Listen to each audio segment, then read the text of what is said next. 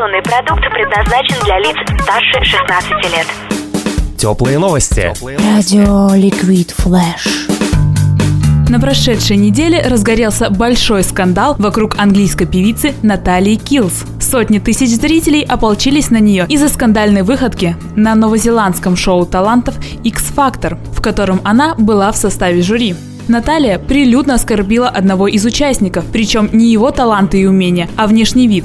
Ей показалось, что выступающий полностью скопировал образ ее мужа и поэтому назвала его дешевкой и посмешищем. Муж Натальи, начинающий певец Уилли Мун, который также был членом жюри, не стал успокаивать жену, а наоборот продолжил нападки. Правда, видимо, Уилли не слушал, о чем говорила его жена, а просто поддался настроению, потому что сравнил молодого конкурсанта с мультяшным маньяком, страдающим раздвоением личности. Организаторы конкурса не смогли простить парочке подобную выходку и исключили обоих из состава жюри. Зрителям этого показалось мало, и они призывают бойкотировать любое мероприятие с участием британской исполнительницы. После чего в сети появилась информация о том, что из-за несдержанности и агрессивности Kills ее звукозаписывающий лейбл прекратил с ней всяческое сотрудничество и оставил без средств к существованию. Но сама виновница скандала опровергла эти слухи, заявив, что с ее карьерой все в порядке, и она продолжает работать работу над новым альбомом. Впрочем, в этом же интервью у Натальи хватило смелости выразить свои извинения конкурсанту,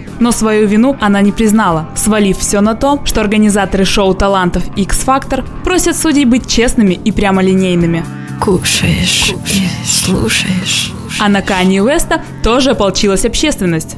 Все потому, что он был назван хедлайнером одного из дней на ежегодном английском музыкальном фестивале Гластонбери. Кстати, Канье не первый рэпер, поддающийся нападкам любителей Гластонбери. До этого на сцене фестиваля выступали Бьонсе и Джей Зи, которые также были негативно восприняты зрителями. На этот раз взбунтовавшаяся общественность не успокоилась просто комментариями в соцсетях. Мужик Нил Лотсдейл создал сайт, на котором можно оставить свою подпись петиции об отмене выступления Кани, и уже собрано более 120 тысяч голосов. Также недовольные обещают сдать билеты, хотя еще в октябре прошлого года раскупили их за 28 минут. Ведь, по их мнению, рэпер не вписывается в рамки фестиваля. А за 45-летнюю историю Гластонбери на площадках выступали представители совершенно других направлений. И совсем непонятно, как Канни Уэст может продолжать традиции, заложенные Oasis, Rolling Stones, Blur, Kasabian, Coldplay и Moby.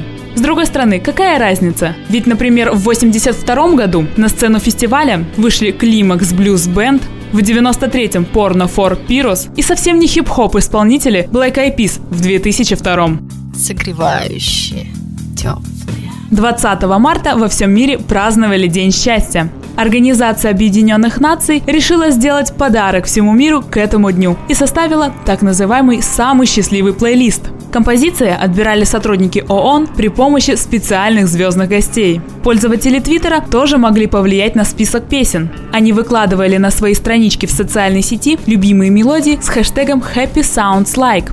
В итоге в плейлист счастья вошло всего шесть композиций. I Got You Джеймса Брауна, Kiss Принца, Free Little Birds Боба Марли и группы The Wailers, Higher and Higher Джеки Уилсона, Independent Women группы Destiny's Child – и Made to Love Джона Леджента.